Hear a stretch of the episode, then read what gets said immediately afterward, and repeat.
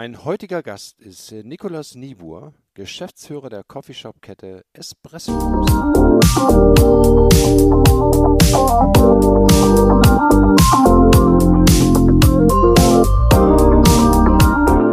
Ist es sowohl schwedische Unternehmensphilosophie als auch meine innere Überzeugung, die besten sind die, die du, die du von unten hochholst, weil sie haben es kennengelernt, was da passiert. Wenn die Schweden versuchen würden, eine Brezel herzustellen, das wird nichts werden. Das soll man den Münchnern oder den Deutschen überlassen. Genauso ist es, sollen wir, ist es nicht immer so praktisch, wenn wir versuchen, eine Kanelbulle zu bauen. Ähm, das ist unser Vorteil, dass wir einfach Produkte anbieten, die wirklich original schwedisch sind, wo, womit uns so schnell in Deutschland keiner kopieren kann. Heute geht es um eines der Lieblingsgetränke der Deutschen. Nein, nicht um Bier, sondern um Kaffee. Dazu habe ich einen super Experten vor das Mikrofon bekommen. Nikolaus Niebuhr ist gerade dabei, den schwedischen Marktführer von Coffeeshops in Deutschland groß zu machen. Ein spannendes Gespräch über den richtigen Kaffee, die Wichtigkeit der Baristas, die notwendigen Anpassungen an die Gewohnheiten deutscher Kunden, die richtige Expansionsstrategie und natürlich People, People, People. Er ist nicht nur ein guter Erzähler, sondern auch ein Chef, der zuhört und fördert. Also bleibt dran bis zum Ende, es lohnt sich. Listen to us.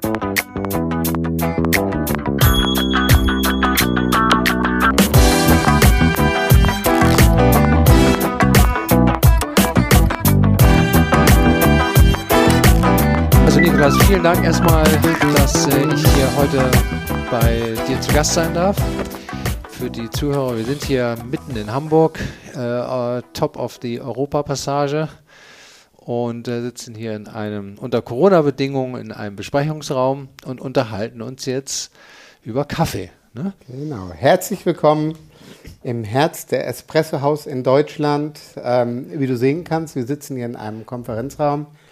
Nachdem Espresso Haus hier eingestiegen ist, haben wir versucht, das Office so weit wie möglich in Espresso-House-Style darzustellen. Ja. Somit äh, siehst du original die Tapeten und genau die Einrichtungsgegenstände, die wir auch im Shop draußen haben. Ah ja, ja, okay.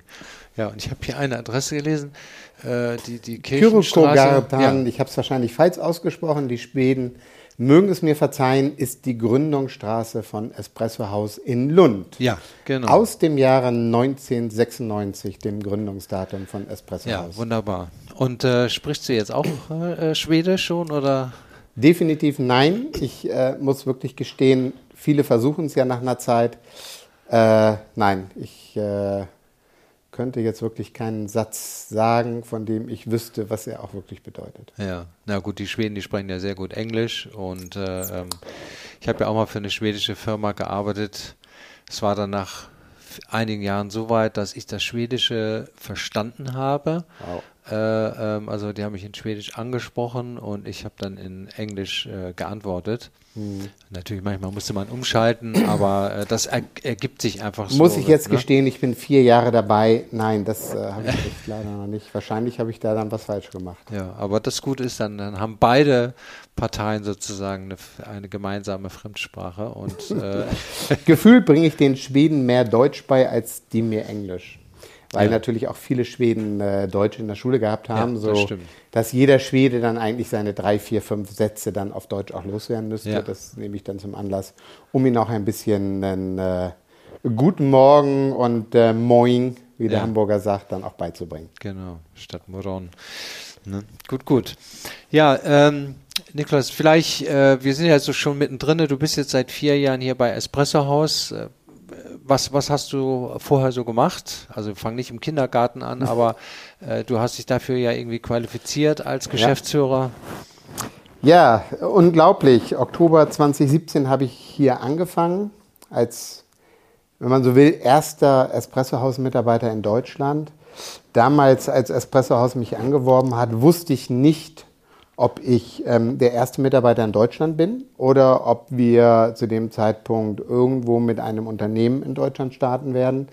Die Entscheidung ist dann gefallen, nachdem ich unterschrieben hatte, dass es äh, Balsac sein wird, dass man also mit dem Fundament von Balsac nach Deutschland kommt. Ich selbst bin, wie ich immer sage, ein Kind des deutschen Bäckerhandwerks, einer der wenigen deutschen Bäcker, die äh, nicht backen können. Habe also BWL-Klasse studiert in der wunderschönen Stadt Marburg. Mhm. Ähm, bin dann nach Bremen gegangen zu Meistermarken, ehemaliges Unilever-Unternehmen. Äh, Meistermarken stellt im Endeffekt alles das her, mit dem die deutsche Backindustrie backt, professionelles Backen.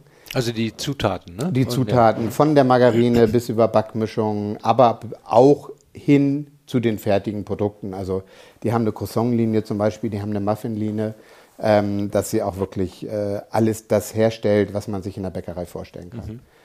Mhm. Bin dann nach vier Jahren Meistermarken, äh, dachte ich, jetzt muss es weitergehen.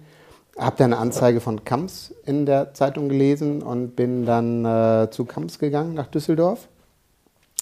Dort habe ich dann über verschiedene Stationen Düsseldorf, Berlin, Stuttgart, Hamburg äh, bin ich dann irgendwann in Hamburg gelandet, wo ich auch fast ursprünglich herkomme. Ich komme gebürtig aus der wunderschönen Brauereistadt Witting. Bin dann über Kamps hier gelandet, bin dann äh, zwei Jahre zurück. Was, was, äh, da hast du noch Herrn Kamps persönlich kennengelernt nee, zu der Zeit? Ich bin zu der Zeit gekommen, als Heiner Kamps raus war und Jarb, Jarb Schalken, der Holländer, das Zepter schon übernommen ah, hatte. Ja. Mhm. Habe bei Kamps das klassische Shopgeschäft kennengelernt mhm. oder lieben, kennen und man muss sagen lieben gelernt. Habe verstanden, was ist es denn überhaupt, ein Filialunternehmen mhm. Mm, zu leiten oder wie auch immer. Ähm, habe dort im Marketing angefangen, habe eine Marketing-Toolbox für Shops entwickelt, also je nachdem, welche Herausforderung ein Shop gerade hat, schlägt die Marketing Toolbox auf und hat hoffentlich die richtige Antwort darauf, anhand mhm. von Werbemitteln, anhand von Promotion-Aktionen. Ähm, eines Tages kam mein damaliger Chef Jab zu mir äh, und sagte, eigentlich bist du kein richtiger Marketingier. Ich habe da eine Position für dich in Berlin und äh, dann bin ich mehr oder weniger, habe ich meine Sachen gepackt, bin nach Berlin gefahren, hatte äh, ein bisschen Ahnung von Backwaren, hatte ein bisschen Ahnung, was Shops angeht, durch die dann Dreivierteljahr Tätigkeit in der Marketingabteilung und habe dann die Niederlassung in Berlin mit 110 Filialen und einer Produktion übernommen als Vertriebsleiter ähm, und bin sprichwörtlich ins kalte Wasser geschmissen worden, musste dann lernen, mit 110 Filialen zu schwimmen ähm, und habe da, äh, glaube ich, dann mein äh, zweites Examen gemacht was es heißt, wie steuert man Shops und wie Geht man ähm, Menschen um auch, ne? schafft man es, Shops erfolgreich zu machen. Ja. Waren das, äh, waren das äh, ähm, eigene Shops Franchise. oder war das das, das war damals zu dem ne? Zeitpunkt Also man musste immer durch den Franchise-Nehmer durch. 100 Prozent ne? Franchise, genau. Das heißt, du bist eigentlich äh, der Franchise-Berater gewesen, der mhm. den Franchise-Nehmer dahin überzeugt, das zu machen, wie man sich das im Prinzip auch vorstellt. Mhm. Das habe ich dann drei Jahre gemacht. Ich, ich glaube ganz gut, weil irgendwann kam dann mein Jab wieder an und sagte, so, jetzt darfst du Süddeutschland übernehmen. Das waren damals zwei Niederlassungen, das waren dann ungefähr 220 Shops. Dann bin ich von heute auf morgen mehr oder weniger nach Stuttgart gegangen, bin in Schwabenländle gegangen, habe in Freiberg am Neckar die Niederlassung geleitet. Das habe ich zwei Jahre gemacht. Dann äh, kam wieder die besagte Person und sagte, so, jetzt äh, habe ich eine andere Baustelle ähm, und bin dann zurück in den Norden gegangen, habe meine alte Niederlassung Berlin mit den 110 Shops wiederbekommen und habe on top Hamburg mit der gleichen Anzahl von Filialen mhm. übernommen, sodass ich dann praktisch äh, zwei äh, Niederlassungen verantwortet mhm. habe. So dass ich dann zu dem Zeitpunkt in Hamburg äh, ansässig geworden bin, in Hamburg gewohnt habe, immer so zwei, drei Tage die Woche nach Berlin gependelt bin und habe dort dann auch meine Frau aus Lüneburg kennengelernt. Und jetzt äh, kannst du dir vorstellen, warum ich heute in Lüneburg wohne. Ähm, habe meine ja. Frau kennengelernt. Wir haben dann sehr, sehr schnell Nachwuchs erwartet. Der Nachwuchs ist heute, äh, ist gerade letzte Woche zehn Jahre alt geworden, mhm. Sodass ich äh, knapp vor elf Jahren darüber gezogen bin. War dann, äh, als der Kleine kam, habe ich gesagt, okay, das, äh, du möchtest auf Dauer nicht in Düsseldorf sein, Montag aus dem Haus gehen, Freitagabend nach Hause kommen. Hab dann hier so ein bisschen geguckt, bin zur Back Factory gegangen, hm. bin dann nach zwei Jahren zum äh, größten Wettbewerber Backwerk gegangen, mhm. habe äh, dort dreieinhalb Jahre gearbeitet. Schöne Zeit, bin dort in die Expansion reingerutscht, nachdem ich eigentlich vorher immer Vertrieb gemacht habe bin ich bei Backwerk in die Expansion gerutscht und nach dreieinhalb Jahren äh, klopfte dann Espresso House an, weil sie genau einen gesucht haben, der sich in Deutschland mit Backwaren auskennt. Kaffeekompetenz hatte man. Mhm. aber der deutsche Markt ist ja doch sehr, sehr backwarenlastig, mhm. sodass ähm, Espresso House klar war, wenn wir nach Deutschland gehen, müssen wir auch diesen Backwarenkuchen ja. im wahrsten Sinne des Wortes greifen. Ähm, dann haben sie jemanden gebraucht, der Vertrieb kennt, der Filialgeschäft kennt und der so ein bisschen Expansion kennt, mhm. sodass das dann praktisch mein Portfolio war, was ich den, den Schweden anbieten konnte. Was dann äh, ja, im Oktober 2017 dazu geführt hat, dass ich äh, drei Monate nach Schweden gegangen bin, weil mir fehlte ja die Kaffeekompetenz. Mhm. Das heißt, die haben mir dann Kaffee beigebracht. Mhm. Und seit Januar 2018 habe ich dann die Ehre und das Vergnügen gehabt, in dieses Unternehmen mit 100% äh, Balsack-Shops, damals 43 Läden, ähm, reinzukommen und diese unglaubliche Reise der letzten Jahre zu starten aus Balsack. Typisch deutsch, mittelständiges Unternehmen, mach ein sehr kulturell schwedisch angehauchtes mhm. Unternehmen. Aber im Endeffekt äh, baue ein Espressohaus Deutschland. Ja. Das war die Aufgabe.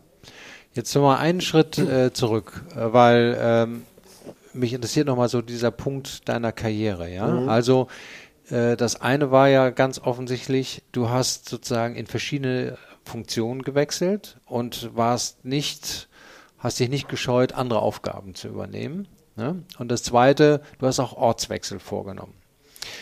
Jetzt, wo du eine Familie hast, ist das wahrscheinlich, es hört sich so an, da hast du deinen Punkt getroffen, da wirst du wahrscheinlich nicht so schnell wieder dich versetzen lassen. Aber wenn du, wenn man jetzt mal als, das gibt ja Zuhörer, die stehen ja gerade an dem Punkt, äh, was ist denn richtig? Was würdest du denen raten? Mach die Ortswechsel mit? Mach die Positionswechsel mit, damit du Karriere machst? Oder Gute Frage, schwierige Frage. Ich glaube, äh, wir bräuchten jetzt drei Flaschen Rotwein und äh, vier Stunden Zeit, weil das ist schon, äh, da kann man schon sehr weit ausholen. Und, und, und, natürlich muss man da, mein alter Chef hat immer gesagt, die Lebenserfahrung sammeln. Mhm. Ähm, ich glaube heute noch, man muss gerade so nach dem Studium, man darf sich nicht zu schade sein, wenn man auch vielleicht ein, zwei Stufen erklimmen soll, ja, man muss flexibel gerade in der heutigen Zeit sein. Mhm. Das heißt, ich glaube, dieser ersten Ortswechsel, ich war dann in Bremen und Kams hat dann angefangen, mich rumzuschicken. Und aus heutiger Sicht, ja, war genau dieser Punkt, dass ich bereit war, von heute auf morgen von Düsseldorf nach Berlin zu gehen, dass ich das Wagnis angenommen habe, von Berlin zu den Schwaben, das ist ja mhm. schon ein Kulturschock, ähm, das war für die Karriere absolut förderlich. Und ich glaube, es ist auch heute noch so. Das Ding hat natürlich eine Kehrseite, dass man doch auch privat den einen oder anderen Abend gehabt hat, wo man gesagt hat, was, was habe ich hier eigentlich gemacht? Was mache ich eigentlich hier? Ne? Mhm. Man, man, man, man zieht dann nach Berlin, da hat man vier Millionen Menschen, da gibt es genug Freunde, aber ich kann mich an die Zeit, äh, als ich dann nach Stuttgart gegangen bin, Wohnung war eingerichtet, da war man eh unter Adrenalin. Und dann das erste freie Wochenende, wo man dann da in, im Schwarmländle sitzt und sagt so, okay, ich habe mir die letzten drei Jahre in Berlin was aufgebaut, jetzt bist mhm. du wieder bei Null. Mhm. Das sind nicht so Leute, die mal kurz hier äh, rüberkommen. Ja. Das hat schon alles seine zwei Seiten. Karrieremäßig ja, macht das. Passt auf, dass ihr nicht zu viele Wechsel macht. Mhm. Ähm, aber ich glaube, so zwei, drei Wechsel würde ich jedem ans Herz legen, weil man, es prägt einen auch, sich mhm. neu zurechtzufinden. Das, es prägt fürs Leben. Aber passt auf, weil es gibt auch ein Privatleben und es gibt auch Freunde, es gibt, äh, es gibt Beziehungen. Man hat die eine oder andere Beziehung dann abgebrochen, als man gegangen ist. Ja.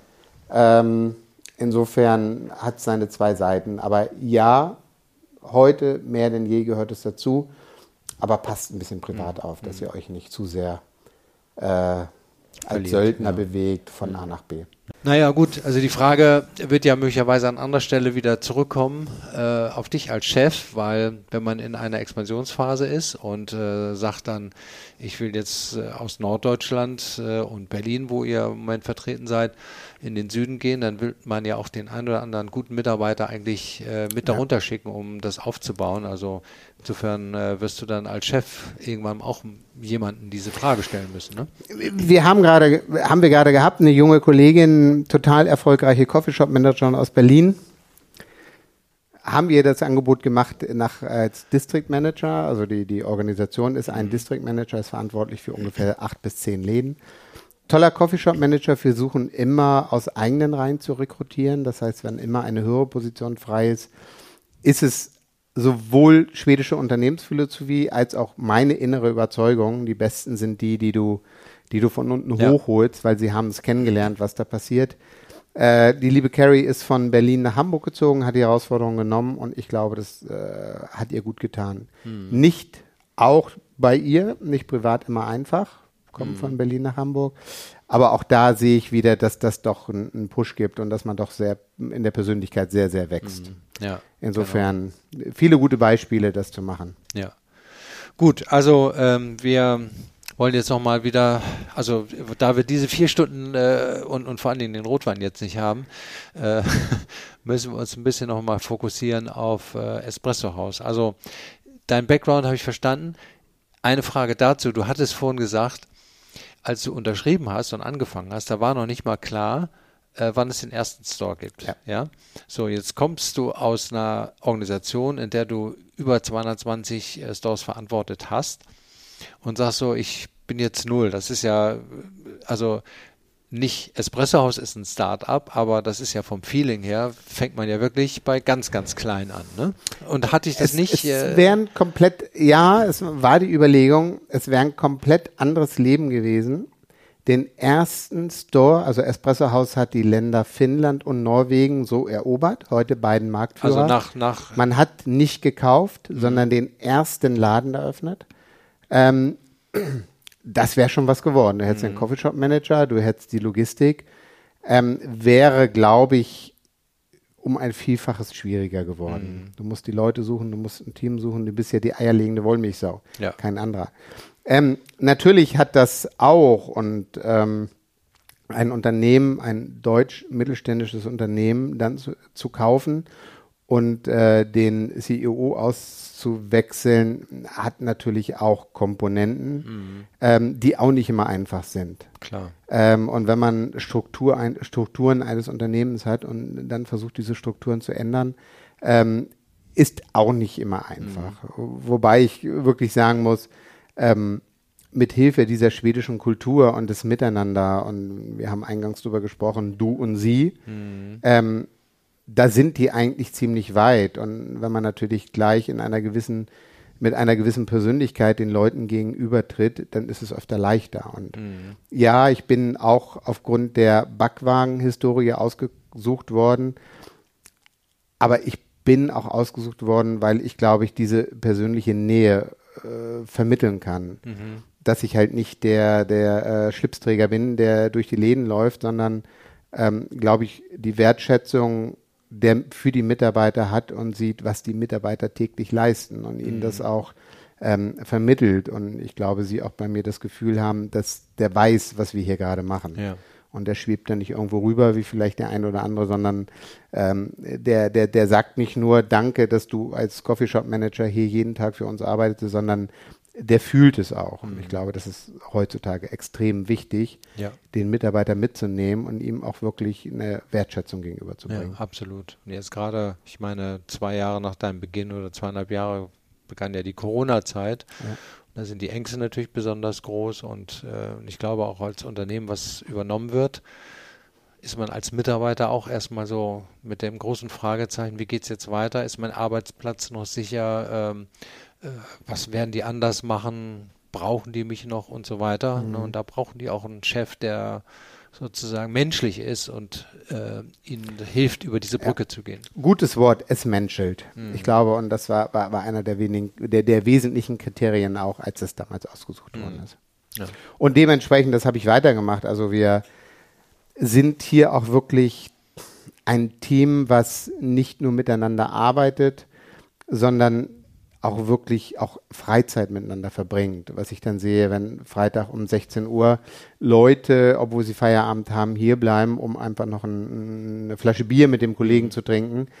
Und das ist auch, glaube ich, etwas, was äh, uns ausmacht, dass äh, wenn wir neue Bewerber haben, die hier reinkommen und die genau dieses Gefühl haben, das ist hier nicht eine Arbeitsstätte, sondern das ist auch ein, ein kleines Wohnzimmer. Mhm. Und ich äh, kann mich hier wohlfühlen und ich kann das sagen, was ich denke. Ich glaube, das ist äh, sehr, sehr wichtig. zu dem Zeitpunkt hatte Espresso House wie viele Läden und war in welchen Ländern vertreten? Du sagtest ja 1996 gegründet in äh, 96 gegründet, äh, Balsack Deutschland ein Jahr später. Ähm, Espresso House ist heute in fünf Ländern mit äh, knapp, wir gehen auf die 500 Läden zu. Mutterland ist und bleibt Schweden mit der höchsten Anzahl von Filialen. Ansonsten ist man in äh, Schweden.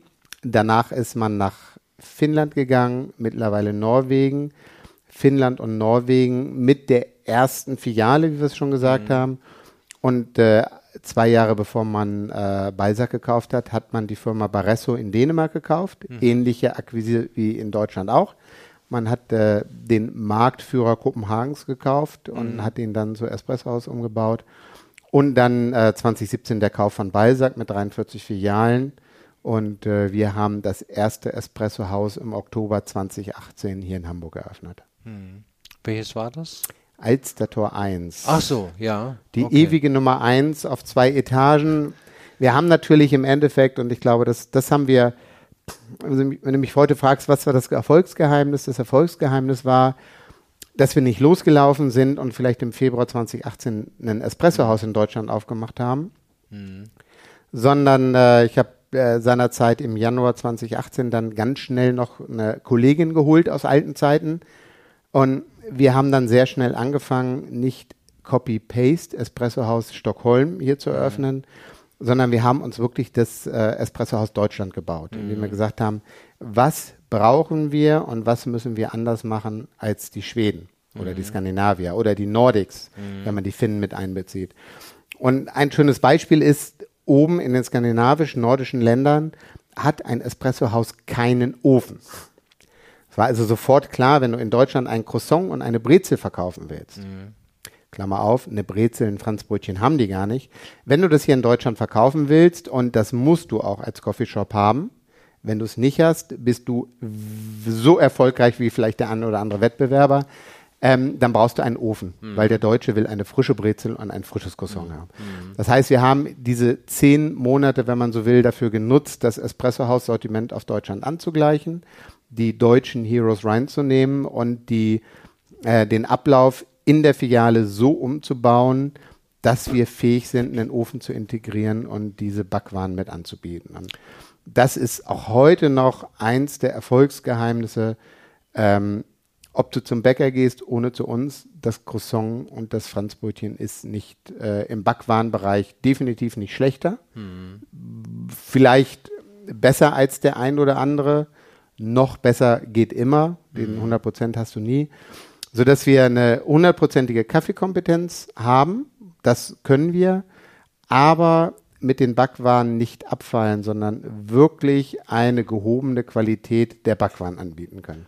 Aber das ist ja jetzt kein klassischer Bäcker, sondern die sind äh, vorgefertigt und kommen ja. dann und werden aufgewärmt. Genau, das ne? ist. Also wir haben auch, jetzt muss man ein bisschen unterscheiden, die typisch deutschen Produkten ist, ist Frozen, was mhm. wir dann äh, aufbacken, den Teigling. Ähm, was aber die, die Backwelt mittlerweile auch so macht. Mhm. Die haben eine Produktion, da backen sie es, dann wird schockgefrostet in die Läden. Ähm, was wir haben, und das ist mit Sicherheit auch ein schöner Wettbewerbsvorteil, wir haben eine eigene Espressohausbäckerei in Malmö in Schweden. Mhm. Das führt dazu, dass wir natürlich das ein oder andere Produkt in Deutschland anbieten können, was original schwedisch ist, was die Deutschen nachbauen können, aber nicht so, als wenn es wirklich eine Bäckerei baut. Ich glaube, wenn die, wenn die Kanelbulle, genau, mhm. wenn die ähm, wenn die Schweden versuchen würden, eine Brezel herzustellen, mhm. das wird nichts werden. Das mhm. soll man den Münchnern oder den Deutschen überlassen. Genauso ist es, sollen wir, ist es nicht immer so praktisch, wenn wir versuchen, eine Kanelbulle zu bauen. Mhm. mhm. Ähm, das ist unser Vorteil, dass wir einfach Produkte anbieten, die wirklich original schwedisch sind, wo, womit uns so schnell in Deutschland keiner kopieren kann. Mhm. Und das zusammen, also die deutschen Heroes, wir haben immer gesagt, wir haben für Espresso aus Deutschland das Beste aus zwei Welten genommen. Mhm. Wir haben das Beste von Balzac genommen. Balzac hatte extrem gute Elemente. Der, der Lemon Cake ist heute mhm. noch ein typisch Balzac-Produkt. Mhm. Und wir haben auf der anderen Seite das Beste von Espresso House genommen, was mit Sicherheit das ein oder andere Produkt mehr war. Und vor allem, wir haben deren Kaffeekompetenz übernommen. ähm, weil Espresso Haus auch eine eigene Rösterei hat. Das heißt, wir haben wirklich 100 Prozent diese Logistik mit Bäckerei und Rösterei aus Schweden unter Kontrolle. Mhm. Also ich finde es eigentlich ein äh, bemerkenswert positives Signal, dass äh, Espresso House es gestattet, dass man in einem Land das Sortiment leicht abändert. Ne? Weil es gibt ja genügend andere Beispiele, bei denen Unternehmen gesagt haben, so machen wir das, das ist bei uns erfolgreich, Abweichung erstmal nicht. Probiert das so lange aus, äh, äh, bis wir das auch richtig hingekriegt haben und die deutschen Kunden sich dann angepasst haben. Ja. Aber das könnte ein langer Weg werden, wenn man komplett bei dir und ich glaube, das ist auch wirklich eins der Erfolgsgeheimnisse, was wir gemacht haben, dass wir nicht gesagt haben, alles ist toll mhm. und jetzt nach Deutschland. Ich glaube, wir haben, kennen beide gemeinsam so viele Beispiele von Unternehmen, die das gemacht haben und dann äh, gestrauchelt sind. Mhm. Ich äh, kann mich heute noch erinnern, meine liebe Kollege ähm, Martha, am Tag der Eröffnung im Alzertor äh, stand sie vor ihrem jetzt Deutschland gebauten Sortiment und hatte eine Träne im Auge, ähm, weil sie einfach so dieses, dieser Druck der letzten Monate, wir haben etwas geschaffen. Und als dann auch die Umsätze hochgegangen sind und wir wussten, wir haben natürlich nicht 100 Prozent, aber wir haben an vielen, vielen Stellen haben wir viel richtig gemacht. Ja. Und das sehen wir bis heute. Wir sehen ja einfach, wir sind durch Corona natürlich extrem ausgebremst worden. Wir mhm. wollten eigentlich Ende 20 des letzten Beisack umgebaut haben. Wir sind dann dahin gekommen, dass wir, wenn wir Beisack auf Espresso Haus umbauen, teilweise mit bis zu 30, 40, in der Spitze mit 70 Prozent Umsatzwachstum nach Umbau realisiert haben. Und das zeigt es, glaube ich. Dann sind wir durch Corona ausgebremst worden. Jetzt haben wir wieder Fahrt aufgenommen. Wir bauen gerade vier Läden aktuell um wenn man nur 40 hat, ist das äh, ziemlich das viel. Mhm. Ähm, werden dann noch. Eppendorfer Baum wird auch gerade umgebaut. Exakt, ja. das ist einer der vier. Also wir haben unser, unser größter Shop, den Hauptbahnhof Hannover, bauen wir gerade um. Ah, mhm. Das war immer der größte Beisack, wird auch der größte Espresso sein. Ähm, dann die Limburgstraße, das ist äh, zufälligerweise gegenüber Primark in Hannover. Mhm. Der schließt am Freitag. Und ebenso diese Woche schließt noch das MTZ in Frankfurt. Ah, okay. Dann bauen wir um. Hannover natürlich Deutsche Bahn. Mhm. Bisschen länger Umbauzeit. Äh, der Rest wird immer so zwischen drei bis vier Wochen werden die Läden umgebaut, sodass wir hoffentlich äh, vor Weihnachten die aufmachen können. Wir wissen, wir haben noch äh, ein paar Ballsack-Schließungen im nächsten Jahr. Ende Januar werden wir dann den Kieler Hauptbahnhof umbauen. Und dann haben wir es wirklich bald geschafft, dass wir ähm, reines Espresso-Haus Deutschland sind. Und dann äh, stehen die Schweden eigentlich in den Startlöchern, dass sie sagen, so, jetzt habt ihr eine Marke und jetzt wächst. Mhm. Und Ziel fürs nächste Jahr sind 23 neue Läden. Wow. Wenn das man überlegt, dass wir heute 37 haben, wow, ist, ist es, aber da haben wir natürlich, wir haben natürlich auch Zeit gehabt, uns darauf vorzubereiten. Ja. Naja, gut, ich äh, bin gespannt, weil ich glaube, der Engpass wird nicht sein, äh, hat man die richtigen Locations äh, und äh, kriegt man die Einrichtungen da eingebaut, sondern der Engpass wird sein, kriegt man die richtigen Mitarbeiter. People, people, people. Genau. People. Mhm. Das äh, ja, ist, ist das Entscheidende. Ja. Absolut. Wenn du keine People-Pipeline hast. Im Endeffekt, da, da, sind wir nicht, weil wir sind durch Corona ziemlich ausgeblutet. Mhm. Wir haben gerade, und das es geht ja ein so in diesen Nach-Corona-Monaten, eigentlich war ja gar nicht Corona war schlimm, aber das, was nach Corona passiert ist, dass die ganzen Leute weg waren, dass äh, durch Corona die Leute unsere Branche verlassen haben. Ich fand in der Zeitung 230.000 Leute in Deutschland, äh, wahrscheinlich noch mehr, haben in anderthalb Jahren Corona die Branche verlassen, weil es da einfach keine Jobs mehr gab. Die mhm. sitzen jetzt irgendwo anders.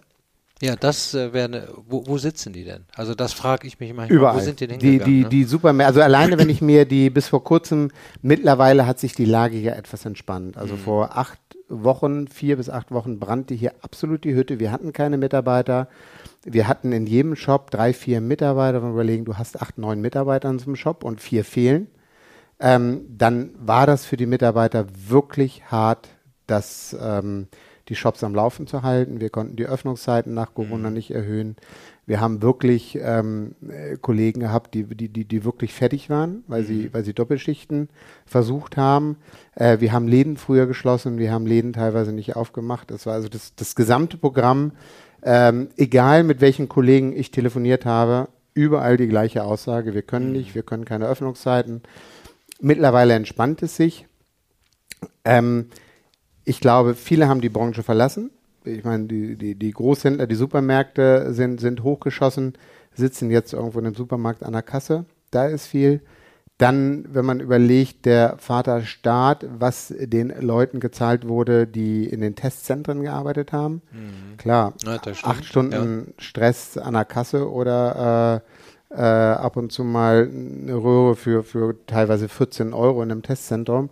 Ähm, wir haben gemerkt, als die geschlossen haben, kamen ja auch wieder Leute zurück, ah, weil einfach dieses gesamte Jobportfolio weggefallen ist. Hm. So, jetzt kommt meine Kardinalfrage, also eine meiner ersten, nämlich, äh, also was kann denn Espresso House so gut, dass man sich das Wachstum überhaupt zutraut? Warum frage ich das?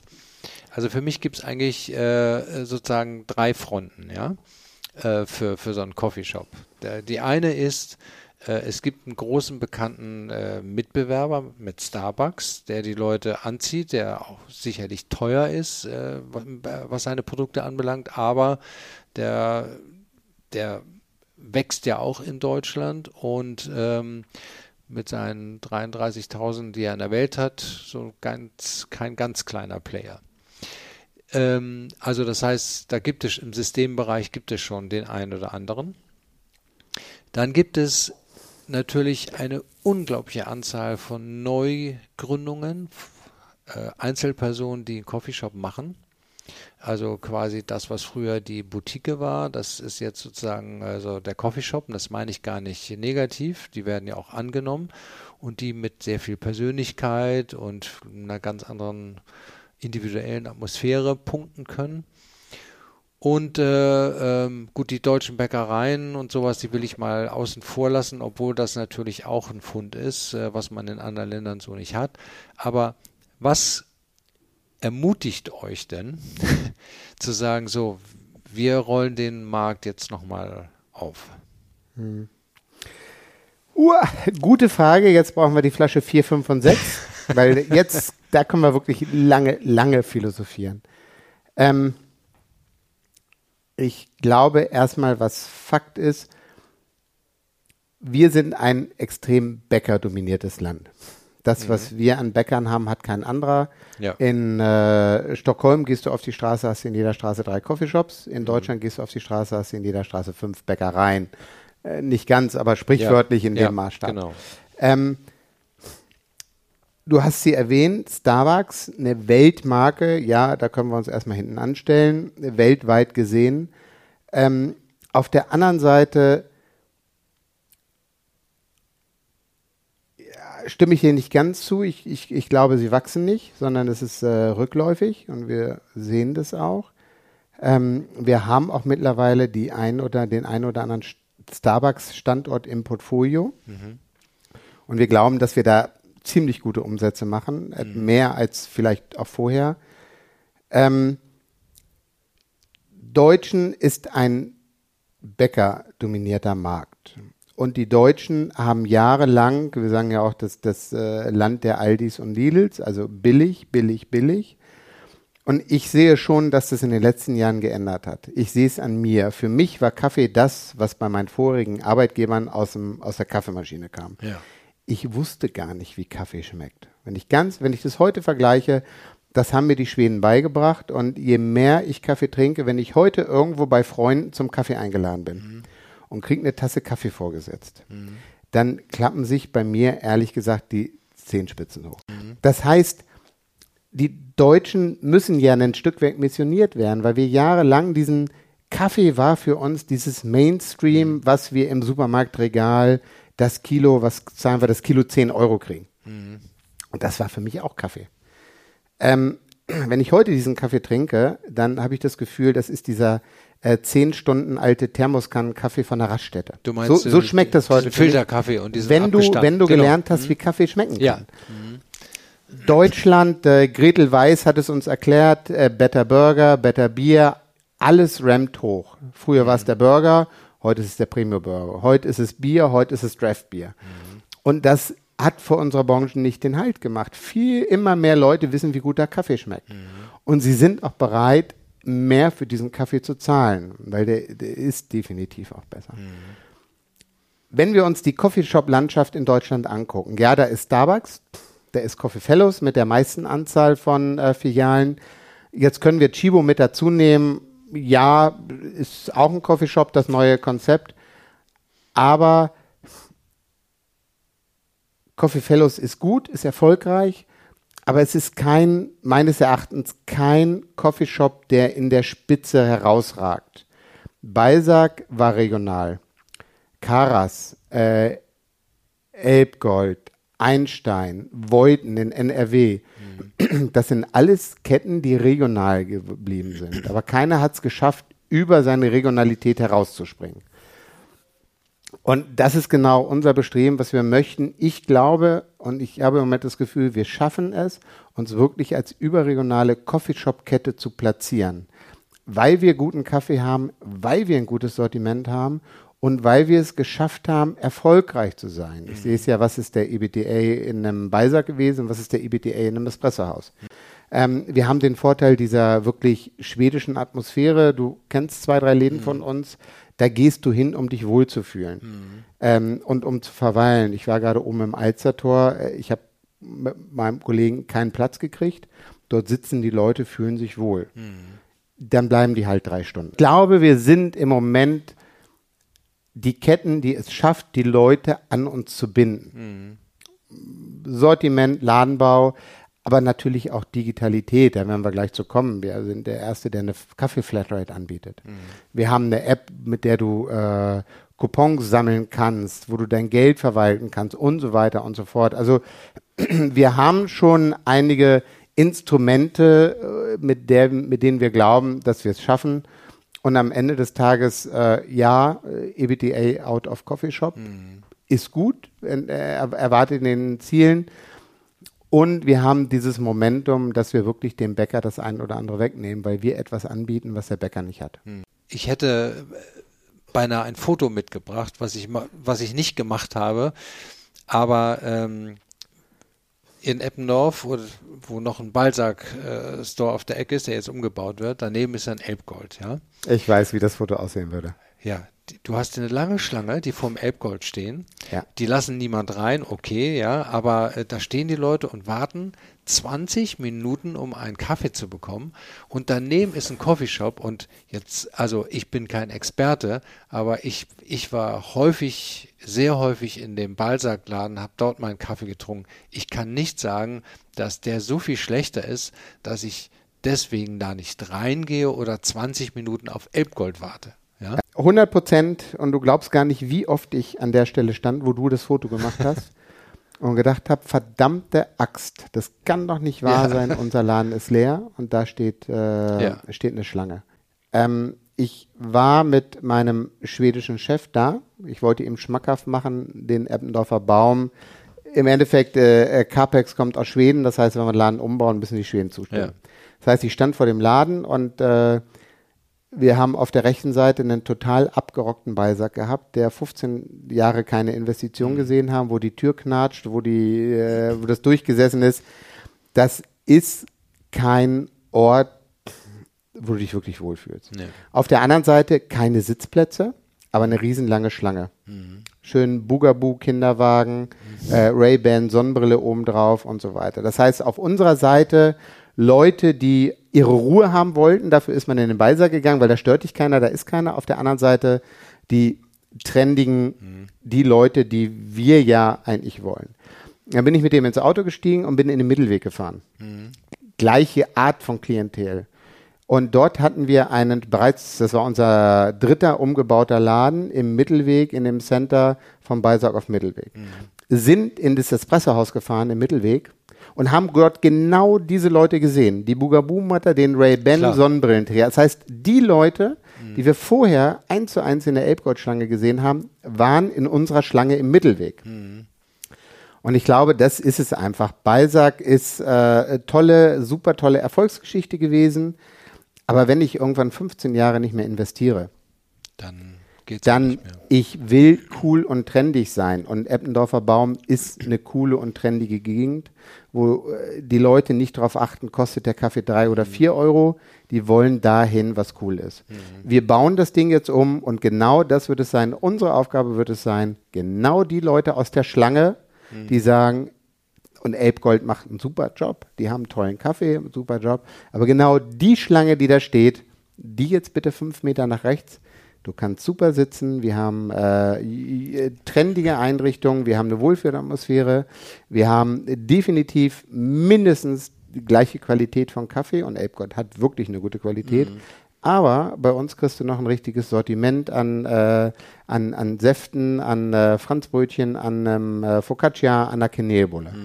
Das ist genau die Herausforderung an Eppendorfer Baum, ist echt ein tolles Beispiel, ähm, wo wir das vis-à-vis haben, wo wir sagen müssen, okay, wir haben heute 10% der Gäste und wir brauchen 60% der Gäste, die hier laufen. Naja, also dass das gelingen kann, das sieht man ja am Mittelweg, weil da bin ich Genau. auch äh, häufiger gewesen bei Spaziergängen und da habe ich mich auch als Kunde äh, immer mehr geärgert über sozusagen, wie das vorher lief und jetzt kommst du rein und äh, die Plätze sind Ja. alle voll und ne, und die Chance hat man natürlich da auch. Und eine andere Frage dazu. In Eppendorf gab es ja noch einen anderen Balsac-Standort, der ist mittlerweile jetzt ein Weinladen geworden, habe ich gesehen. Ähm, gibt es sozusagen so ein Einzugsgebiet, was, was bedingt, dass man eine gewisse Entfernung von einem Espressohaus zum anderen hat? Also wenn du in äh, Stockholm bist, da hast du in der Nordlandsgatan, ich glaube, sieben Espressohäuser, Okay. also du gehst keine drei Minuten. Ähm, natürlich gucken wir schon, wie viel nimmt ein neuer Laden dem alten weg. Wir haben die Situation, wir haben den Bahnhof Altona zum Beispiel aufgemacht, hat denn in der Ottensener, haben in der Ottensener Landstraße einen Beisack und da ist es in der Tat zu tun, wie viel nimmt der neue Espressohaus dem alten Beisack weg. Das ist natürlich immer fies, weil du den 15 Jahre alten Beisack gegen den niegelnagelneuen Altona vergleichst. In der Mitte hat noch ein Coffee Fellows aufgemacht. Also wir gucken schon, dass der, der, der Stealing-Effekt nicht zu groß ist, aber ähm, theoretisch sind zwei Espressohäuser möglich. Ja, vielleicht verliert der eine 5%. Eppendorfer Landstraße haben wir lange darüber diskutiert. Da war es einfach so, um den alten Beisack in der Eppendorfer Landstraße ähm, umzubauen, hätten wir so viel CAPEX benötigt. Mietest du was Neues an, ist es ja doch heute, dass der Vermieter dir das so vorbereitet, wie du willst. Wenn du aus einem bestehenden Vertrag umbaust, sagt der Vermieter gerne, was habe ich mit deinem Umbau zu tun? Das heißt, Klar. so blöd, blöd das ist, es ist günstiger, eine neue Filiale anzumieten, als die andere komplett umzumodeln. Dadurch, dass Balsac viele Jahre nichts investiert hat, sind unsere Umbauten teilweise wirklich um einiges teurer geworden als neu eröffnet. Ja, ja, weil man auch alles erstmal wahrscheinlich rausnehmen muss. ne? Alles raus, die Genau. neue Technik, die neue Pipeline und so weiter. Genau, ja. Okay, zweite Kardinalfrage, die mich beschäftigt. Also immer wenn man über Coffeeshop-Erfolg äh, etwas hört, wenn man Anzeigen liest, dann geht es immer um die Barista. Ne? Barista sind ja diejenigen, die den Kaffee zubereiten. So, und da frage ich mich immer, okay, was ist denn, was kann man denn da wirklich falsch machen? Weil das sind, das gibt Maschinen, da ist klar vorgegeben, wie viel Kaffeepulver da reingeht. Der Barista kann nichts dafür, ob der Kaffee von seiner Firma, die benutzt wird, äh, der benutzt wird, ob der so oder so aussieht. Ne? Der muss den Kaffee nehmen, den er sowieso hat. Also welchen Einfluss hat denn ein Barista auf einen guten Kaffee? Gute Frage. Ich, ich würde ein kurz aufholen, was macht die Kaffeequalität aus? Und da würde ich sagen, es gibt drei Faktoren, die die Qualität des, de- des Kaffees, das, den du nachher kaufst, bestimmen. Das ist klar die Fakt, Faktor Maschine, Faktor Bohne, Faktor Mensch. Bohne ist ganz klar. Ähm, bei uns ist es so, und das ist ein Alleinstellungsmerkmal, wir sind die einzige Kette, die ausschließlich Spezialitätenkaffee anbietet. Das ist ein schönes Learning. Wenn der Deutsche Spezialitätenkaffee hört, dann sagt er, steht auf, bei jedem Italiener auf dem Menü, ah, ihr habt auch Cappuccino. Mhm. Nee, das heißt es eigentlich nicht. Äh, Spezialitätenkaffee, die Bohnen werden gerankt. Und ab einem bestimmten Ranking, das heißt ab einer bestimmten Bohnenqualität, man kann sich vorstellen, die richtig schön roten Bohnen wie beim Wein, hast du ein Ranking über 80, das heißt Spezialitätenkaffee. Wir bieten ausschließlich diese roten Bohnen an. Wir bieten ausschließlich alle unsere Cafés sind Spezialitätenkaffee. Ah, okay. Das heißt, diese 5% der gesamten Welternte haben diesen Ranking Spezialitätenkaffee. Mhm. 5% der gesamten Welternte. Okay. Die anderen Prozent laufen irgendwo anders hin, typisch deutsch. Ja. 5% ist ausschließlich Spezialitätenkaffee. Wir haben ausschließlich Spezialitätenkaffee. Das haben andere auch. Mhm. Gelb, Elbgold hat es meines Erachtens auch, dass sie ausschließlich das haben. Aber andere Mitwettbewerber, die dann auch grün sind, haben das zum Beispiel nicht. Also das ist schon mal ein Merkmal. Das heißt, das Ingredients muss passen. Dann gibt es natürlich Kaffeemaschinen. Es gibt den, den Mercedes und es gibt den Golf. Mhm. Ähm, Espresso House, wie, wie, auch andere Kette, haben den Mercedes. Das ist die Lamazzocco. Mhm. Jetzt mache ich wieder Werbung. Aber das ist einfach so, das ja. ist der, das ist die Kaffeemaschine in, in dem Bereich. Ähm, und jetzt kommt es natürlich, es gibt natürlich Handling der Maschinen. Es gibt den Grinder, den du, der sich immer wieder verstellt. Grinder heißt, wie wird die Bohne gemahlen? Mhm. Und ähm, ich habe mir das von den Schweden mal so erklären lassen. Ähm,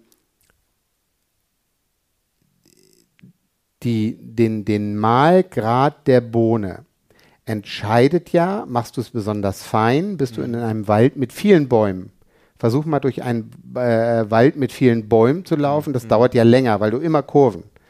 Ist der, hast du sehr grob gemahlen, dann ist die Bohne noch ziemlich groß, dann hast du wenig Bäume im Wald. Das heißt, du kannst schnell durch den Wald durchlaufen. Mhm. Ähm, das ist leider so, dass diese, diese Kaffeemaschinen regelmäßig eingestellt werden müssen. Und dafür brauchst du auch einen Barista, der das erkennt.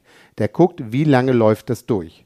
Ah, okay. Das heißt, du hast äh, natürlich auch verschiedene Arten von Grinder, wie wird es gemahlen, aber der Grinder, die Einstellung des Grinders entscheidet schon mal, wie der Kaffee ist, der unten rauskommt und der entscheidet über deine Kaffeequalität. Also eher feiner. Läuft gemahlen. das Wasser schnell durch, läuft das Wasser nicht schnell durch, das heißt, das muss genau eingestellt werden.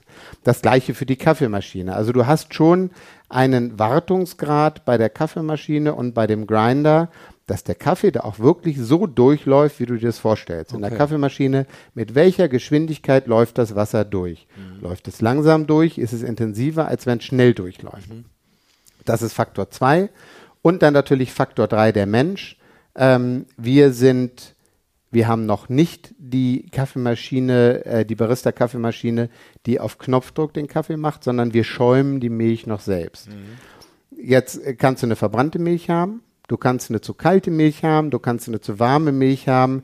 Das heißt, der Barista, der letztlich da steht, der die, äh, wir haben sogenannte Bar Master Barista, also wir, du fängst bei uns an als Barista, dann kriegst du eine Schulung, dann bist du Senior Barista und wenn du sagst, ich bin ein Kaffee-Nerd, ich will weitermachen, wirst du Master Barista. Das, mhm. äh, da gibt's natürlich Schulung. Mhm. Der Master Barista ist so weit, dass er wirklich diese Einstellung, selbst wenn es sich sehr verstellt hat, an den Maschinen vornehmen kann darüber ist. Also Barista, mhm. Senior Barista, Master Barista, Barista Coach. Das oh, sind okay. unsere vier mhm. Werdegänge, die wir haben. Und diese Leute schulen wir auch. Mhm. Gerade in Corona nicht genug. Äh, die Leute kannst du nie genug schulen, weil es ist ja schon, es gibt ja Barista-Meisterschaften und so weiter.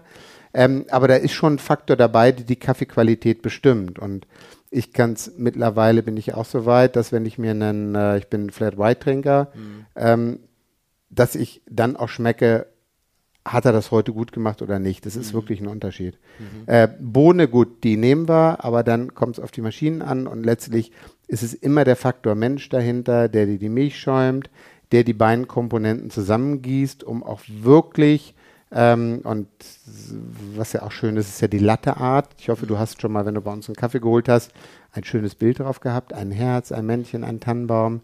Und daran siehst du natürlich, ob die Leute das beherrschen und, und ob sie auch wirklich Spaß daran haben. Mhm. Und das ist das, was wir wollen. Wir wollen, wir versuchen, Barista mit Herz zu finden, die wirklich einen Spaß daran haben, dir ein Herz in ja. dem Kaffee zu geben. Also für alle, die ein Espressohaus oder einen Coffeeshop betreten, achtet mal drauf. Ähm, was kriegt ihr da im Kaffee? Ja, ja, okay. Gut. Also der Barista hat, spielt eine ganz entscheidende Rolle und der Mensch in dem Coffeeshop, jetzt ins, da gibt es ja nicht nur Baristas, die sozusagen an der mhm. Maschine stehen, sondern es gibt ja auch den Servicebereich, die haben, die tragen doch auch zum Erfolg dabei, äh, bei, indem sie sozusagen, wie sie den Kunden empfangen, was sie dem verkaufen, wie, wie trainiert ihr die und, und äh, wie, wie, wie macht ihr die fit? Wir haben im Durchschnitt irgendwie 30 bis 40 Prozent mehr Umsatz mit Umbau. Äh, nein, es ist nicht die schönere Lokalität, sondern die trägt wahrscheinlich 30 Prozent dabei.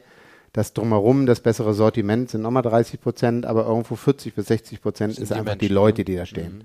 Ähm, was haben wir gemacht? Mit jedem Umbau vom Balsack auf ein Espressohaus haben wir anfangs die Leute eine Woche geschult. Wir haben sie reingeholt, haben gesagt, so musst du die Produkte herstellen.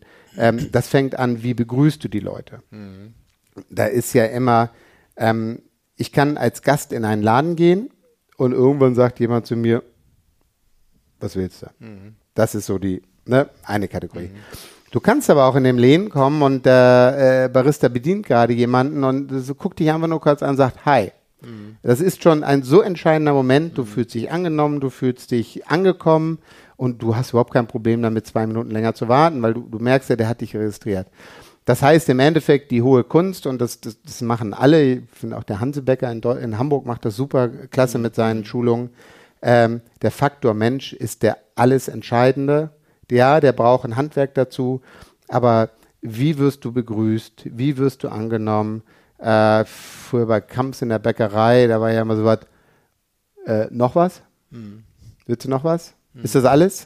Also die Frage schon, ist das alles? Ja, ja. Das heißt, wir versuchen natürlich die Leute mit Verkaufsschulung zu machen. Ähm, wir hatten immer den Titel, den haben wir von den Schweden übernommen. Ähm, äh, gut ist nicht gut genug mhm. oder nur gut ist nicht gut genug. Ähm, dass wir natürlich versuchen, dieses gesamte Programm die Leute abzuholen. Was machen wir hier eigentlich? Was ist Erfolgskriterium? Was ist deine Aufgabe? Das fängt an, Mensch, wie begrüße ich jemanden? Wenn du keine Zeit hast, signalisierst, kommunizierst. Aber das Allerwichtigste, sag einmal Hi, hm. wenn jemand reinkommt, dass er merkt, er ist angekommen. Äh, wie werden die Produkte zubereitet? Wie werden dir die Produkte übergeben? Im Endeffekt steht und fällt es immer mit den Coffeeshop-Managern. Hm. Das heißt, äh, der Coffeeshop-Manager führt sein Team wenn der das vorlebt, natürlich, es fängt bei uns an, wir müssen das vorleben. Wenn wir in den Laden gehen, nicht guten Tag sagen und, und die Leute nicht begrüßen, warum sollen die es machen?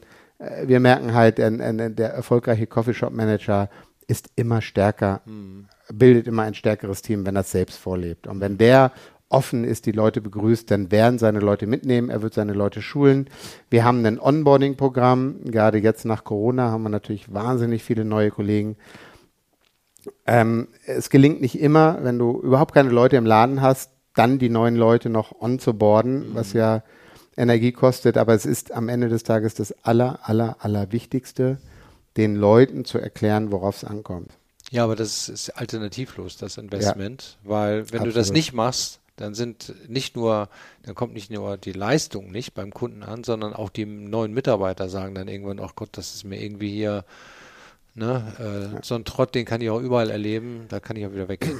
Aber woher kommt dieses Servicewüste Deutschland? Wir haben es halt lange, lange Jahre nicht verstanden, auch in den Bäckereien. Da ist ein neuer gekommen, kann der die Kasse bedienen, kann er verkaufen. Und mhm.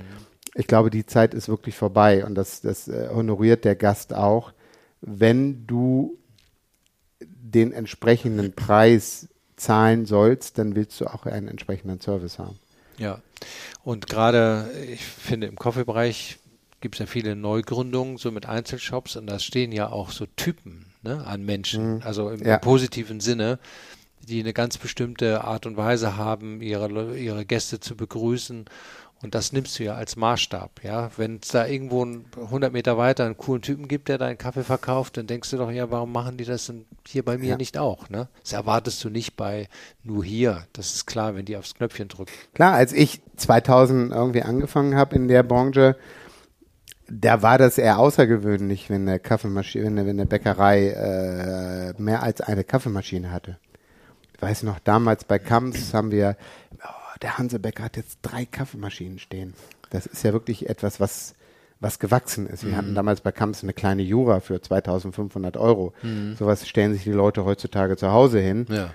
Und äh, wenn wir sehen, wie die Bäckereien aufgeforstet haben, die haben früher 10% Umsatz äh, mit einem mit einer Kaffeemaschine gemacht, heute 50 Ja.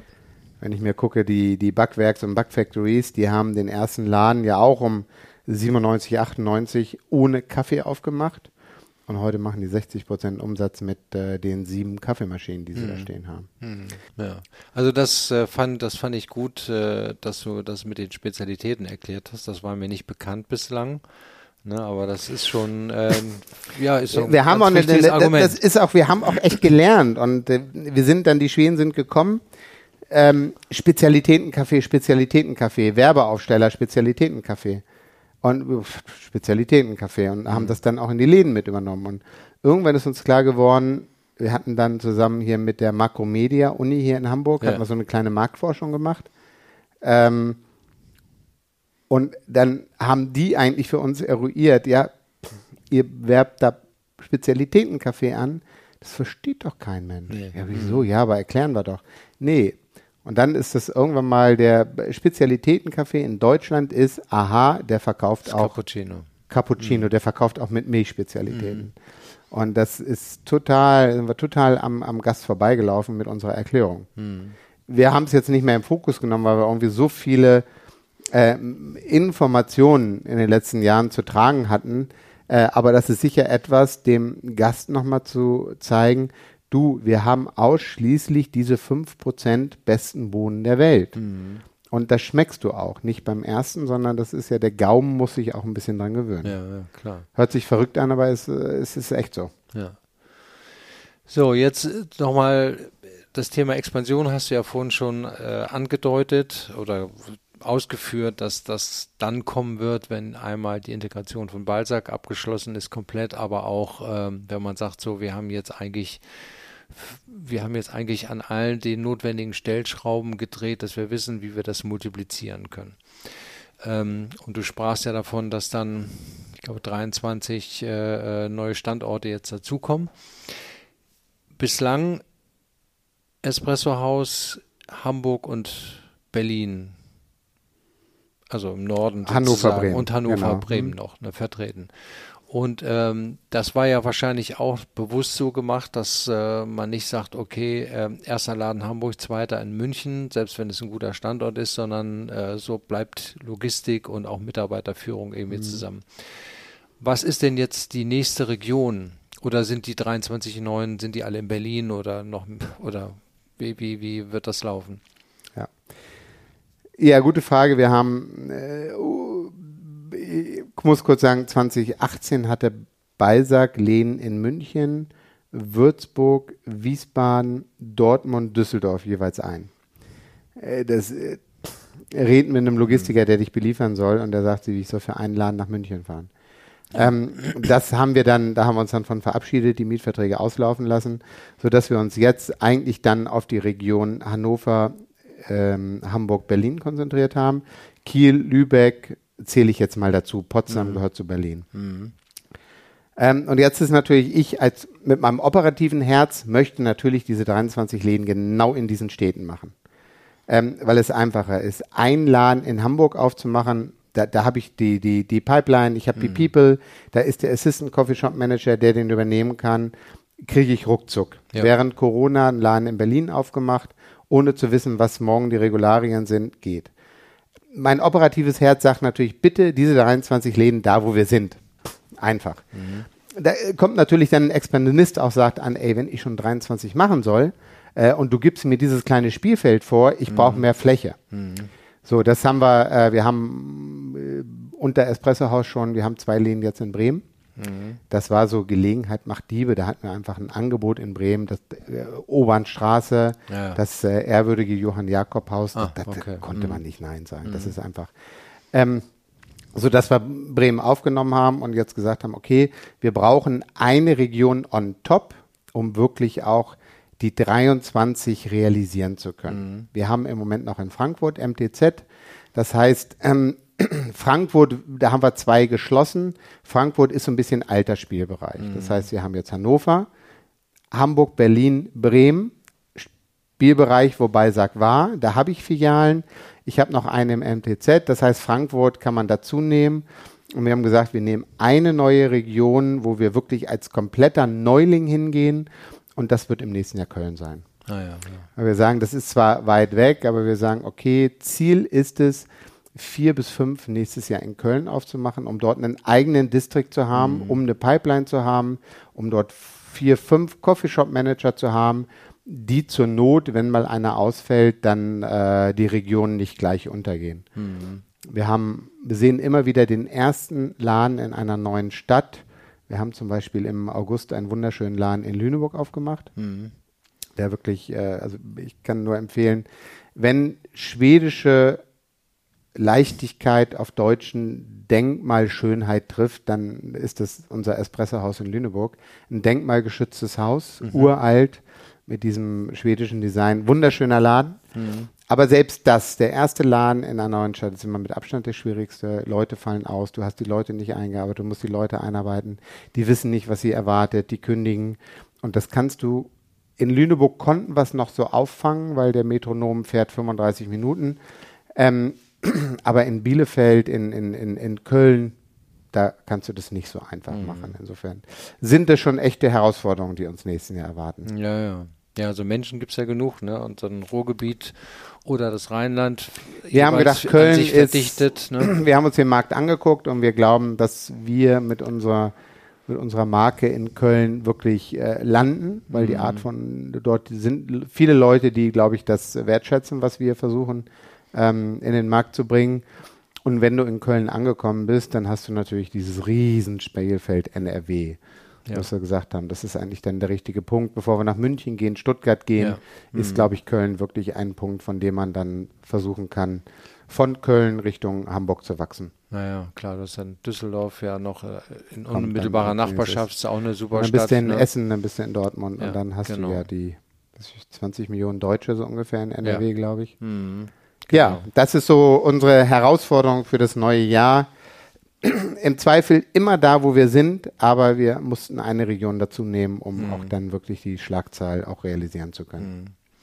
Gut, gut. Wie viel seid ihr jetzt hier in, in der, in, in der so Zentrale? Ungefähr äh, einschließlich der District Manager, von dem wir gerade fünf haben, sind wir, ich müsste zählen, ich glaube 24 mhm. aktuell. Ja, das wird sich ja auch nicht äh, übermäßig vergrößern müssen, ne? Also. Nee, wir, also wir haben jetzt ein Fundament, wir haben eine Plattform, klar, zehn neue Läden, ein neuer DM. Mit Sicherheit wirst du auch im Recruiting-Bereich nochmal mhm. nachjustieren müssen. Aber ob äh, Martha jetzt äh, ein Sortiment für 50 oder 100 Läden macht, ist egal. Ob äh, Jenny die Logistik organisiert, das mhm. ist dann egal, das ist dann, das ist dann einfach nur den Knopf drücken. Aber wir werden schon wachsen. Irgendwann baust du einen neuen Master Barista, einen neuen Barista Coach, dann baust du einen neuen, einen zweiten Recruiter, dann, dann äh, administrativ in Deutschland lässt grüßen, alleine um diese Verträge zu bewerkstelligen können. Ähm, da ist schon noch Potenzial in den nächsten mhm. Jahren zum Wachsen. Ja, gut, gut. Tolles Beispiel noch, und das ist äh, Herzensangesache, wir äh, haben jetzt auch angefangen, uns Ausbildungen auf die Fahnen zu schreiben. Das heißt, äh, vielleicht waren wir in der Vergangenheit typisch deutsch auch. Ja, Mensch, Auszubildender, super, klasse und kommen rein und nach drei Jahren, das ist nicht unser Anspruch, wenn wir sagen, wir sind eine People Company und mhm. äh, wir äh, wollen da auch Schwerpunkt auf die Menschen legen. Das heißt, wir haben jetzt mal so ein bisschen in Corona getestet. Wie ist es mit Auszubildenden? Man sagt ja immer, oh Gott, gibt nur Probleme. Nee, haben wir überhaupt nicht. Wir sind, haben jetzt 15 Auszubildende und wir sind unglaublich äh, überrascht, was für tolle Leute da kommen. Äh, von diesen 15 Auszubildenden, die wir jetzt haben, wissen wir schon mindestens vier, die nach der Ausbildung Coffeeshop-Manager ja. werden, ein mhm. Unternehmen mit einer Million und, und 20 Leute führen. Also äh, alles dieses so, ja, ach, Azubi, die kommen nicht zur Arbeit und so weiter. Mhm. Äh, dann sind wir vielleicht die goldene Ausnahme. Also ich bin so stolz und wir haben so tolle Leute gekascht von 16 bis, bis mhm. 24 so ungefähr. Ähm, also phänomenal und wir freuen uns riesig, das jetzt wirklich auf professionelle Beine zu stellen. Wir haben eine neue Stelle geschaffen ab März, dass eine Person sich wirklich nur um diese Leute kümmert, mhm. die, die mit betrieblicher Weiterbildung macht und wirklich sicherstellt, dass wir ein äh, guter Ausbilder werden. Mhm. Okay. Und auch das ist People Pipeline für die Zukunft. Ja, definitiv. Genau. Kann ich auch nur empfehlen, habe ich auch nur positive Erfahrungen mitgemacht. Da stecken ja. in den jungen Menschen steckt ja nicht nur das Potenzial, dass die leisten wollen und Karriere machen wollen, da stecken ja auch immer viele neue Ideen, weil müssen wir ja, ich meine, gut, du bist noch jung, aber ich bin ja schon ein bisschen älter und man ist als Manager doch immer, sollte man froh sein, wenn man junge Menschen um sich herum hat, die mal die Hand heben können und sagen, hey Chef, so tickt, so ticken wir nicht mehr, ne? Und äh, ja. wir müssen uns äh, anpassen an das, was von unten kommt und nicht an das, was vor uns, äh, hinter uns liegt. Was du sagst, 100 äh, Prozent äh, recht. Leider äh, stelle ich für mich auch fest, und wenn jetzt der ein oder andere Kollege hier uns zuhören würde, würde er jetzt auch das Lachen ins Gesicht kriegen. Ja, es ist trotzdem ich 48 bin, erst oder schon, wie man sehen will, viele Sachen sind an mir vorbeigegangen und äh, wenn ich viele Dinge ähm, sehe, die um mich herum passieren, dann äh, muss ich doch oft fragen, was ist das, was mhm. passiert denn da? Äh, die Generation Z mhm. oder wie wir sie nennen, ähm, die tickt schon anders und das ja. müssen wir auch lernen. Mhm. Und dass Dinge, die für uns selbstverständlich waren, da wieder hinterfragt werden, das ist äh, es ist ein Prozess und mhm. ich glaube, ähm, wir sind gut dabei, aber wir sind noch lange nicht da, wo wir in fünf Jahren sein müssen, um das zu verstehen und um unser Geschäft so realisieren zu können, wie wir es heute haben. Ja. Ähm, wie viele Stores hat Espressos in, in äh, Schweden?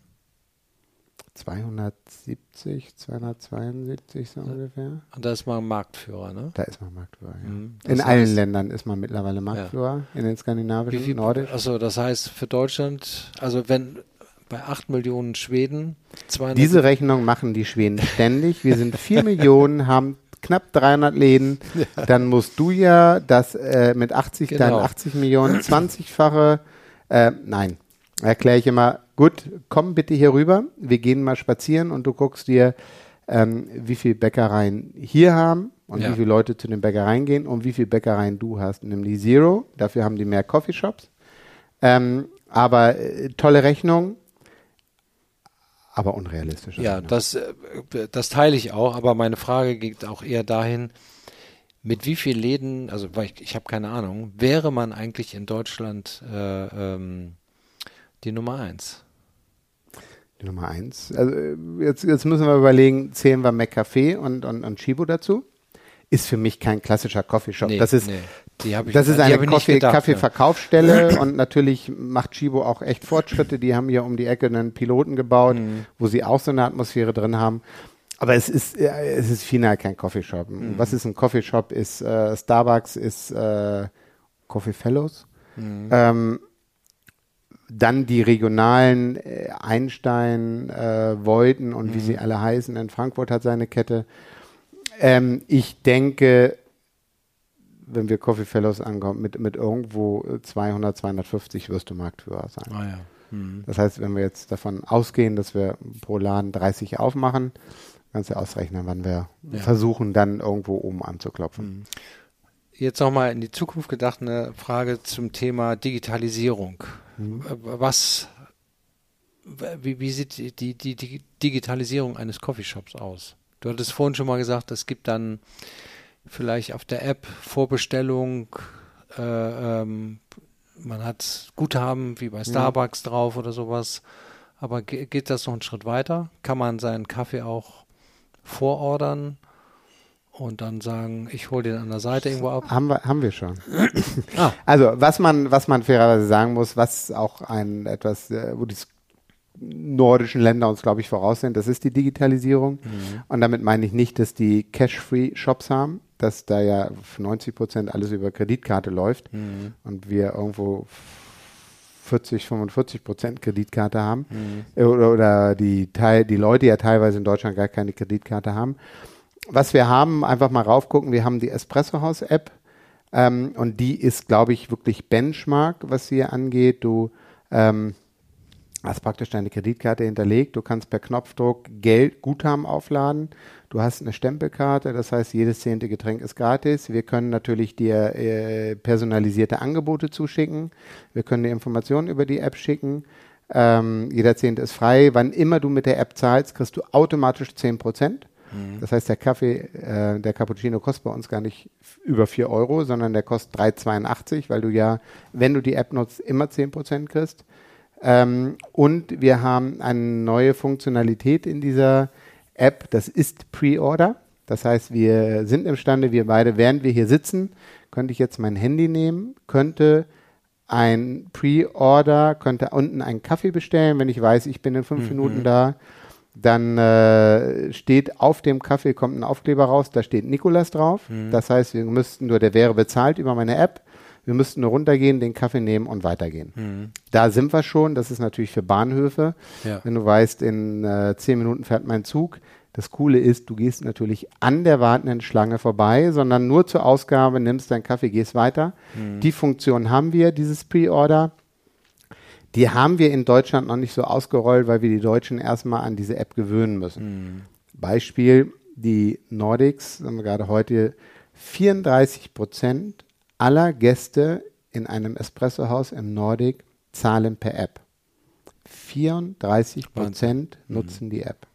Wir sind in Deutschland gerade bei 11 Prozent mhm. unserer Espressohaus. Also wir müssen erstmal den Deutschen dahin bringen, dass er wirklich dieser App vertraut, mhm. Die super ist. Ich meine, alleine 10 Prozent Rabatt auf deinen Einkauf, egal was, plus jedes zehnte Getränk gratis.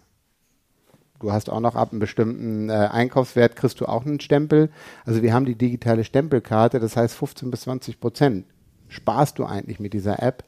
Ähm, aber die Deutschen, weil sie auch natürlich ihre Kreditkarte hinterlegen müssten, du kannst auch Cash im Laden aufladen, aber das ist so Missionarsarbeit, die Deutschen dahin bringen, dass sie dieses äh, Ding nutzen und vertrauen. Das ist so die erste Aufgabe und dann, ähm, das machen wir parallel nebenbei, aber ist ja immer so Retail, fokussiere dich auf eine Sache, das ist gerade mhm. die App.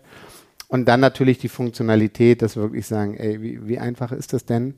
Äh, du hast zwei Minuten Zeit, du stellst dich nicht an, dauert zu lange, du äh, pre-orderst und läufst an der Schlange vorbei, nimmst deinen Kaffee und äh, steigst in den Zug rein. Ich sehe schon, also meine Starbucks-App muss ich äh, ja, ich die, bin auch jetzt. brauche ich dann noch an anderen Stellen. Ich bin tief erschüttert. Also die kannst du löschen.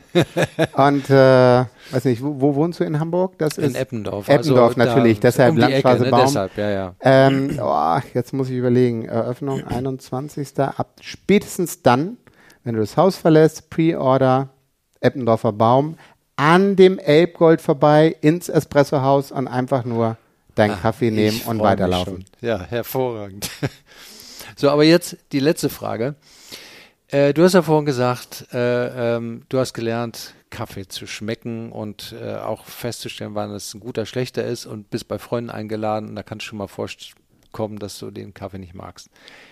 Wie machst du denn das jetzt zu Hause eigentlich? Also Espresso Haus Kaffee kann man ja nicht irgendwo kaufen. Aber natürlich. Die Bohnen in dem Laden kannst du ja die Bohne kaufen. Ach so, ja, okay, da habe ich nicht aufgepasst, ja. Also, ja, also wir verkaufen, äh, wir haben drei Sorten. Wir haben immer eine, eine Espresso-Bohne mhm. und wir haben zwei Filterkaffee, das ist immer der Standard, der Signature und wir haben immer einen wechselnden saisonalen Kaffee, mhm. was natürlich im Moment der Weihnachtskaffee ja. ist. Ähm, die Bohne kannst du für zu Hause kaufen. Mhm. Das tue ich auch und wir haben ausschließlich, ich habe zu Hause eine Jura Kaffeemaschine stehen, mhm. Vollautomat. Mhm. Ja, ich kriege nicht ganz die Qualität daraus, wie ich sie im Laden habe, aber wir ähm, haben zu Hause deshalb meine Frau äh, äh, hat sich auch an diesen Kaffee gewohnt, ohne dass sie hier arbeitet ja. und schmeckt es mittlerweile genauso wie ich, wenn das was anderes drin ist. Mhm. Äh, wir haben ausschließlich die Espresso-Bohne. Ich empfehle auch immer nicht die Filter-Kaffeebohne in mhm. den Vollautomaten, sondern bitte die Espresso-Bohne. Habe ich hier von unserem Barista-Coach gelernt. Äh, nimm nicht den Filter, das, das kommt nicht rüber. Nimm die Espresso-Bohne. Ähm, aber mein Kaffee zu Hause ist nicht das, was ich habe, wenn ich hier in den Laden gehe. Mm, mm. Wobei ich bin auch ein äh, Flat White Trinker, also jeden Morgen gibt es den Flat White. Ähm, das ist ja ein doppelter Espresso mit, Mhm. mit äh, Milch, geschäumter Milch, klein, etwas stärker. Ja. Kannst du dann auch noch einen extra Shot zu nehmen. Äh, Das äh, kriege ich zu Hause definitiv nicht hin. Okay, na gut, das ist eine ehrliche Antwort. Prima. Ja, dann äh, ähm, wäre ich mit meinen Fragen äh, auch am Ende und äh, zeitlich sind wir sowieso schon sehr weit über das raus, was ich mir vorgenommen hatte, aber Sehr fand, gut. Ich, fand ich super interessant, äh, das zu hören. Also ich, ich finde, der, der Kaffeemarkt ist, äh, klingt sehr spannend und die Coffeeshops sowieso und äh, ja, was ihr vorhabt, da kann ich nur sagen, ich drücke euch die Daumen, dass das alles so wird. Mhm. Und äh, ähm, werde mich vor allen Dingen dann freuen, wenn es um die Ecke jetzt demnächst einen Espresso ausgibt. Äh, wird nicht langweilig, Nee. ähm, was wir hier gerade machen. Ja, sehr schön. Prima. Ja, Vielen viel Erfolg. Jo, gerne. Und äh, an die Zuhörer dann äh, freut euch auf den nächsten Espresso aus Vielleicht Kaffee. in Köln, Hamburg, oder Bremen wo auch immer. Genau. oder auch irgendwo anders. Ja. Vielen Dank. Sehr schön.